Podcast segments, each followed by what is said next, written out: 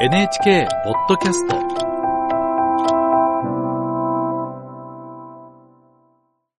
新年を旧暦で祝う中国では、来月旧暦の正月にあたる春節を迎えます。ただ今年の春節は去年と少し様子が違うようです。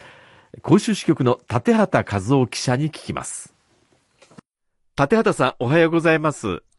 おはようございます。春節というと、まあ、ふるさとに帰省する人たちの大移動を思い浮かべますけれども、去年と様子が違うというのはどういうことなんでしょうか？はい。去年は新型コロナウイルスの影響で帰省を自粛した人が少なくなかったんです。去年の春節の際は、厳しい移動制限を伴うゼロコロナ政策はすでに終了していたのですが、その終了が発表された直後に春節を迎えたことから、念のため帰省を控えた人が少なくなかったんです。実際、期間中の旅客数は当局の予想を下回るものでした。あれから1年が過ぎ、今年は去年よりも多くの人たちの移動が見込まれています。今年の春節の大型連休は来月10日からの8日間ですが、この期間を含む前後40日の間は、人々の移動が集中する時期となっていまして、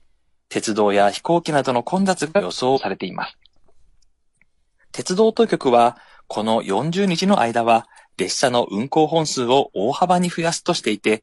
新型コロナウイルスが流行する前の2019年を10%以上上回る数を確保するとしています。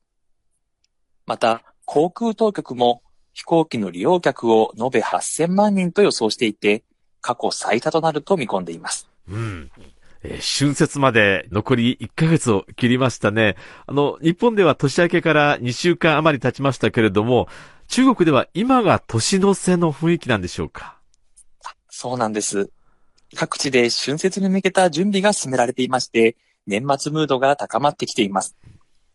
中国南部の都市、広州でも街のあちこちに春節を祝う飾り付けや看板などが設置され始めています。縁起が良いとされる赤色を基調にしたものが多く、新年を祝うメッセージが添えられています。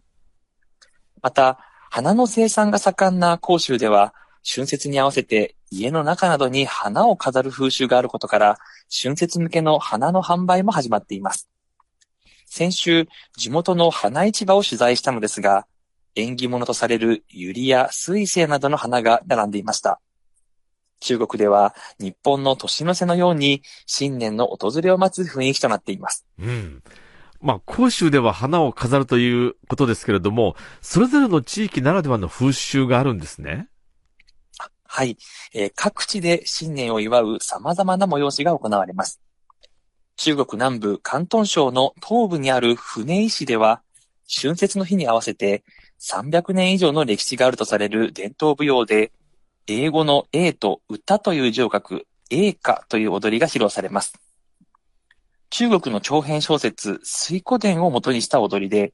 木でできたバチを力強く叩きながら勇壮に舞う踊りには、世の中の悪事を追い払うという意味が込められています。